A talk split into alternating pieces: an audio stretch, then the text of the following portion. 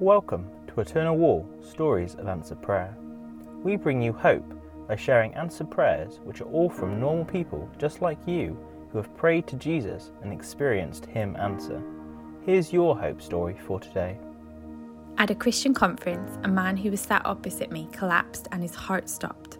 Terrified, a friend of the man asked me to gather people to pray around him whilst her husband began resuscitation. We literally saw the colour drain out of the man, and there was no success with restarting the heart. He was dead. We carried on praying, begging God to save him, and speaking in tongues over the man whilst waiting for the paramedics. Suddenly, colour began draining back from his feet and all the way up his body. God had answered our prayers and brought that man back to life. Thank you, Jesus.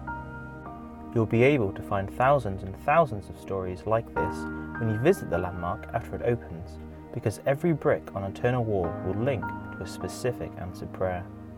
Find out more about this incredible project by searching Eternal Wall and join us to make hope visible by sharing your own answer prayer at eternalwall.org.uk forward slash testimony.